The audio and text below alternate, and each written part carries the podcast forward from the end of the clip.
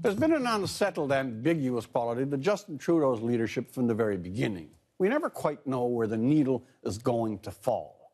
Does he earn all the attention getting because he radiates inspired, mature leadership? Or because he's one of those famous for being famous types? Is the Trudeau phenomenon fandom, or is it a wild response to genuine leadership?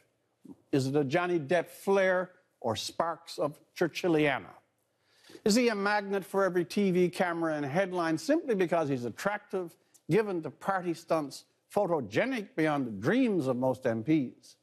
Do people mob him, swoon, and take iPhone pictures mainly because he's Canadian royalty, by far the most famous 40 something in Canada? Or is it something else altogether?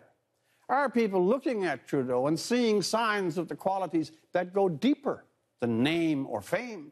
Deeper than looks or locks, qualities that emerge from character, from a trained and educated mind, intellectually strong and curious.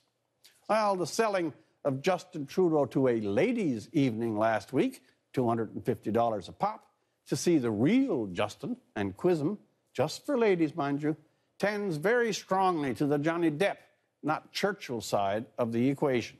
The ladies had questions What's your favorite virtue, Justin? Who's your hero? Questions of real sting and depth, perhaps only surpassed in vigor by Are you a brunch person? Or Chardonnay. Do you think it really goes with fish? Now, being liked is one thing, but when a future prime minister is asked the government he now most admires and answered that of communist China, because it could turn things around on a dime and order up green policies with a snap of their dictatorial fingers, we're staggered. That wasn't just dumb, admiring a murderous dictatorship. The record of Mao Zedong is a Hitler scale blot on humanity. It was almost weird.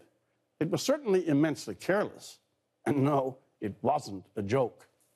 The trouble for Mr. Trudeau is that these kinds of appearances, more fluff than fodder, playing off his glamour, place him very much in the unserious world of entertainment celebrity and give nutrition to the thought that he is a lucky lightweight, not a serious leader of a modern democracy.